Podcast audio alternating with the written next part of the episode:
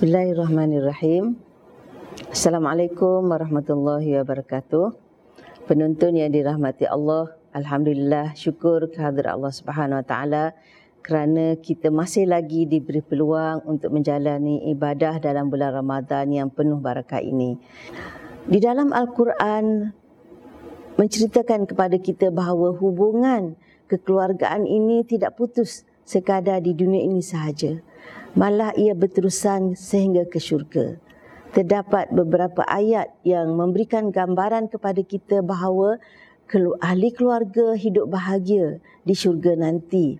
Umpamanya di dalam surah Ar-Ra'du ayat 22 hingga 24 Allah Subhanahu wa taala berfirman walladzina sabaru btigha awajhi rabbihim wa aqamus salah wa anfaqu mimma razaqnahum sirran wa alaniyah wa yadra'una bil hasanati sayyi'ah ulaika lahum uqbaddar jannatu adnin yadkhulunaha wa man salaha min abaihim wa azwajihim wa zurriyatihim wal malaikatu yadkhuluna alaihim min kulli bab salamun alaikum bima sabartum fa ni'ma uqbaddar jadi di dalam ayat ini jelas mengatakan bahawa seseorang itu yang mempunyai ciri-ciri yang telah Allah sebutkan seperti yang sabar dalam mencari keredaan Allah, yang mendirikan solat, yang menginfakkan hartanya, yang yang menolak kejahatan dengan kebaikan, mereka akan masuk ke dalam syurga Ad bersama orang-orang yang mereka cintai di dunia ini, iaitu ayah mereka atau ibu bapa mereka, pasangan-pasangan hidup mereka dan zuriat keturunan mereka yang soleh. Dalam keadaan itu, malaikat akan sentiasa masuk dari setiap segenap pintu untuk mengucapkan salam kepada mereka, mengucapkan tahniah kerana kesabaran mereka menjalani ibadah semasa di dunia. Nah, itulah Allah Subhanahu Wa Taala menggambarkan kepada kita bahawa cinta kita di dunia ini sepatutnya tidak berakhir dengan kematian.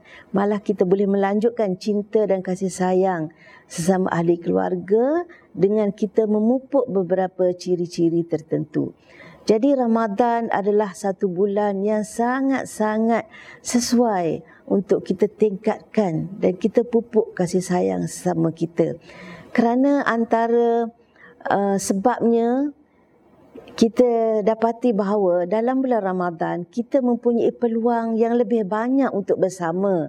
Contohnya kalau di bulan lain kita mungkin tak ada masa untuk uh, makan tengah hari atau sarapan bersama-sama sebab masing-masing kita mempunyai tugasan di luar. Tetapi dalam bulan Ramadan Allah susun waktu makan kita dua kali sehari iaitu sahur dan berbuka. Jadi waktu sahur itu biasanya kita belum keluar lagi. Jadi ketika itu kita ada peluang untuk bersahur bersama-sama. Begitu juga waktu berbuka. Kebanyakan uh, tempat kerja umpamanya memberikan um, kemudahan untuk pekerja uh, balik lebih awal ataupun memendekkan masa bekerja. Jadi kalau ada peluang untuk balik lebih awal, maka kita mempunyai peluang untuk berbuka bersama-sama dengan keluarga.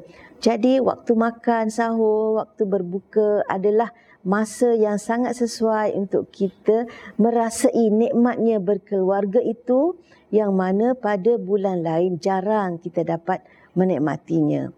Kita juga digalakkan supaya membanyakkan ibadah Antara ibadah yang sangat digalakkan adalah membaca Al-Quran dan bertadarus. Ambil peluang ini untuk kita bertadarus bersama ahli keluarga. Mungkin tak banyak peluang yang dapat kita duduk bersama tetapi sekurang-kurangnya kalau kita dapat duduk 15 minit, 30 minit untuk bertadarus beberapa muka surat bersama ahli keluarga. Di ketika itu kita dapat memastikan bahawa semua ahli keluarga kita dapat membaca Al-Quran dengan betul.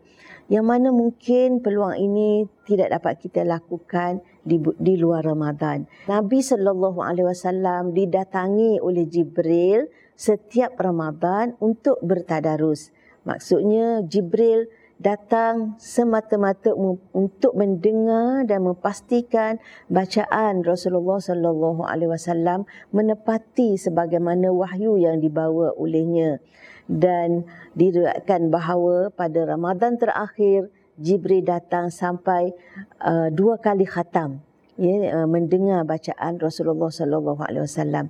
Jadi dengan itu kita yakin bahawa apa yang ada pada kita sekarang, Al-Quran yang kita baca pada hari ini adalah benar-benar tulen sebagaimana yang disampaikan oleh Jibril daripada Allah Subhanahu Wa Taala kepada nabi kita sallallahu alaihi wasallam.